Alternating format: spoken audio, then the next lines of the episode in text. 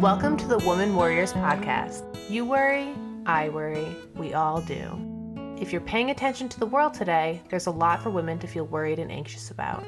As we explore the worries with curiosity and compassion, we learn to live more authentically and unleash the warrior within, someone who is strong, capable, and resilient, come what may. It's time to stop battling against yourself and start using your powers to meet everyday challenges with energy, purpose, and bravery. Now, here's your host, Elizabeth Cush. Hi, and welcome back to the Woman Warriors podcast. So, did you notice the new music and the new introduction and exit of the podcast?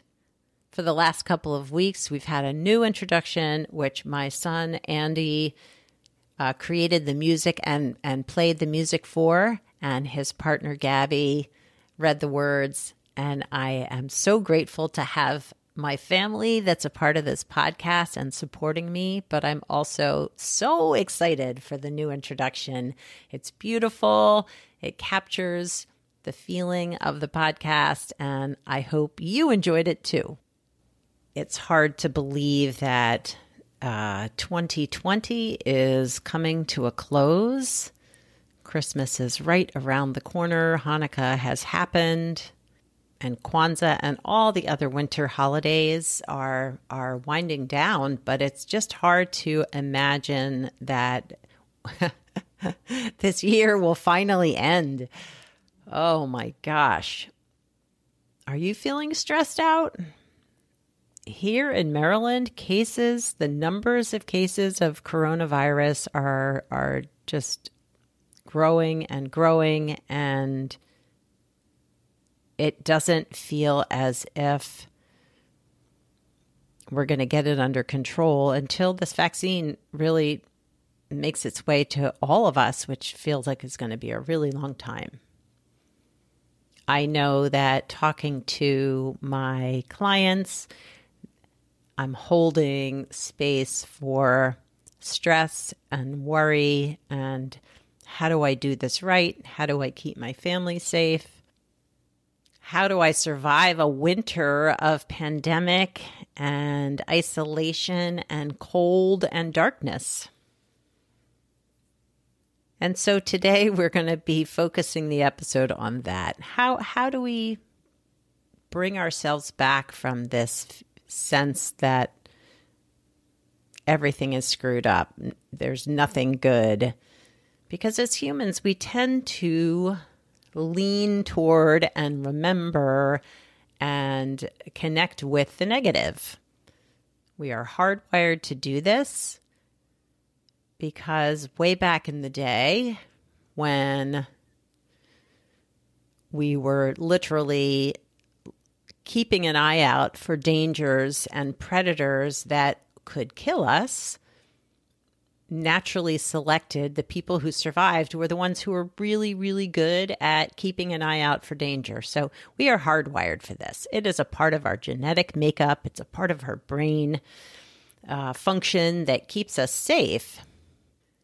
But in today's world, we don't have predators. It's not most of us are not running for our lives. Most of us are not living in life or death situations. I don't want to make light of when people do have to live in life or death situations or make those decisions. But for most of us, the worries are more about did I get enough likes on social media? What am I going to wear to this event that I'm going to or on Zoom? Do I show up to an event on Zoom? How am I going to be seen and viewed? Um, so, most of our worries are not about our physical and actual safety. And I wrote a blog post about this uh, two weeks ago, and I've gotten so much positive feedback, which I don't usually get much feedback at all from my blogs. So that just spoke to me about how important it is for us to work toward shifting our focus to the positives. And we can do this even when things are hard and scary and screwed up around the pandemic and isolating and our political environment. So, how do we shift our perspective from the negative to the positive? And I just want to reiterate that it doesn't mean we're ignoring the negative. It does not mean that we are not acknowledging that things are kind of fucked up right now. But we can acknowledge the negative and be more attentive and attuned to the positives in our lives because there are always positives and negatives. It's just the negative tends to outweigh the positives in our brains, in our memories, in our bodies. So it is an amazing thing that we can intentionally bring the positives into our everyday life, and that can shift our mood. It can shift from feeling grumpy to feeling good. By, by intentionally shifting our focus, we can change our mood. And as I said in my blog, the key to this practice of bringing more positivity into your awareness the key to the practice is practice because we are so hardwired to the negative that if we're not practicing the positive thinking, the positive reminders, the bringing more joy and and positivity into our lives, we fall back into the same patterns of just focusing on negatives and bad things. So as we consciously bring our attention and notice the joy and remember our good results and experiences, we are reinforcing and and creating those more solid memories around the things that help us feel better. So here are the five suggestions that I mentioned in my blog and if you would like to uh, get my newsletter, which will also sign you up to get the blog as well as updates on the podcast and updates on my business. As I mentioned, I'm going to be starting a coaching business next year. So it will keep you up to date about that. You can sign up for my newsletter. Go to progressioncounseling.com forward slash Elizabeth's dash newsletter and you will get my, I think it, the newsletter goes out twice a month. And I typically blog once a month. So you will get all of those things plus any other updates that uh, are happening. So here are the five suggestions to bring you more hope, more joy, and more positive feelings into your life. Notice the worrying. When you find yourself focusing on your worries, pause a moment Take a deep breath. You can even say to yourself, Oops, I'm caught up in the worrying. Or I'm stuck in, in the bad now, so I'm going to notice something good. Then bring your attention to the small accomplishments you've had that day. It can be as simple as I got out of bed and felt well rested or I had a really great conversation with my partner this morning before we started work. Something small, but positive.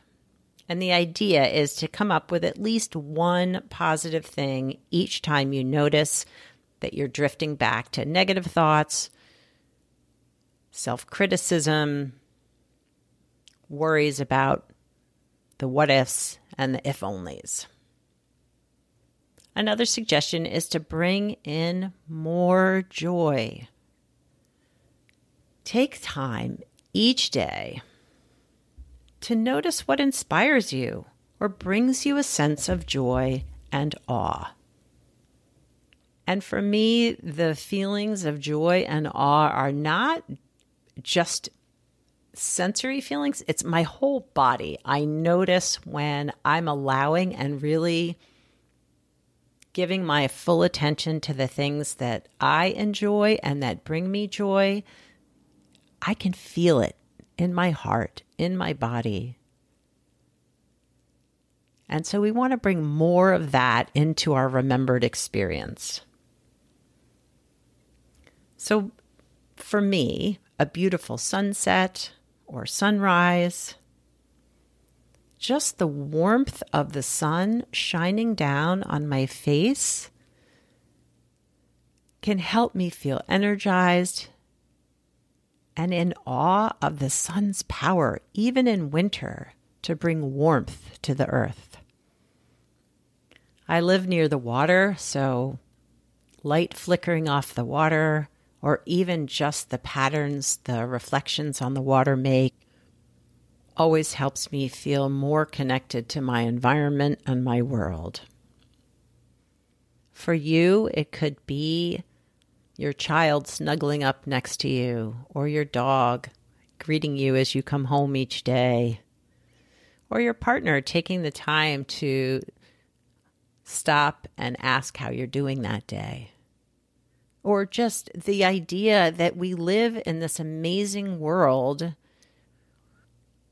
that continues to rotate and orbit around our sun every day bringing us night and daytime, warmth and cool temperatures, breezes, rain, all the weather. That always stops me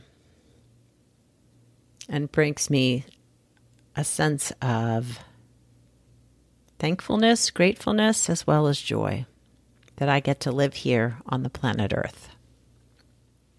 And speaking of feeling grateful, practicing gratitude. My next suggestion practicing gratitude. So, so, so important. So, what are you grateful for or thankful for? Each day it could be something different. Some days I'm grateful that I woke up feeling well rested and refreshed. Other days, I'm just grateful I got a couple of hours sleep in a row. I'm also very grateful that I have a job that I love.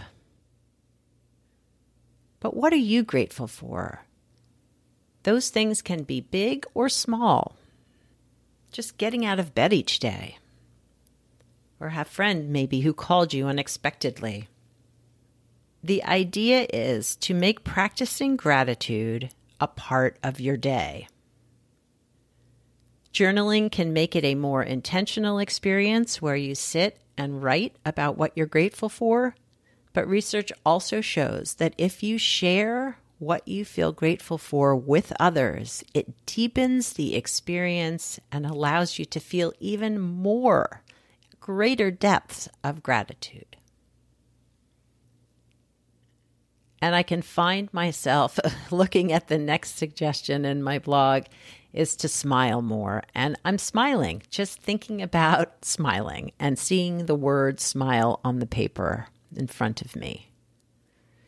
So, my yoga teacher and friend, Julie Blamfin, is always reminding me to smile while I'm practicing yoga, but just to smile in everyday la- in everyday life and to bring more laughter and joyfulness into our everyday experiences, even when we don't feel like smiling or laughing. There are meditations that suggest that you uh, bring like the smile of the Buddha to your eyes or your mouth, which just means a gentle smiling uh, motion in your face. But even that very gentle expression can help you to feel better, more positive, lighter. So try it. The next time you're feeling down, maybe write the word smile on a piece of paper, maybe in your journal. And then just try smiling and see how it makes you feel. And lastly, I'd like to suggest that you bring a sense of gratitude and appreciation to your body. For women, we are so, so critical of our bodies. I have been working recently really hard to appreciate my aging body. Um, I think, as I've mentioned, I turned 60 this year, And my body is showing some of the effects of aging. I have more wrinkles. I sag in places that I didn't used to. With menopause, my belly is bigger than it used to be. I had to buy a couple of pairs of pants that were a little bit bigger, and I can feel in those moments the the judgment and the negativity about this aging body. But this body has carried me through 60 years of life just continuing to do what it does naturally breathing, heart beating, respirations, exercise, walking, carrying, bearing three children, feeling pleasure through sex and intimacy. So find some moments to tell your body how much you appreciate what it does every day without you even having to think about it. Thank it for being such an amazing organism. And thank it for being there with you every day, 365 days a year. My intention, one of my intentions for the new year, is to bring in more body positivity for myself so that I can truly love my body for what it is. No matter what it's looking like, no matter how many pounds I happen to weigh that particular day or week or month. I want to enjoy the food I eat. I want to feel nourished and I want my body to feel loved. So, can you take a moment to say thank you to your body and just appreciate all that it does for you without even having to be asked to do it. Well, I hope that these tips will help you through these next few months of winter here in the United States, of cold and darkness, through a few more months of the pandemic, maybe a lot more months of the pandemic. But by bringing some awareness, some positivity, some joy and pleasure and gratitude into your daily life, it will help balance out the negative that we tend to, to want to fall back to. Well, I hope that you all have wonderful holidays or have had a wonderful holiday. I hope that the upcoming new year will bring us some true joy and pleasure and gratefulness for what's coming next. Have a wonderful week. Ciao for now from this woman warrior.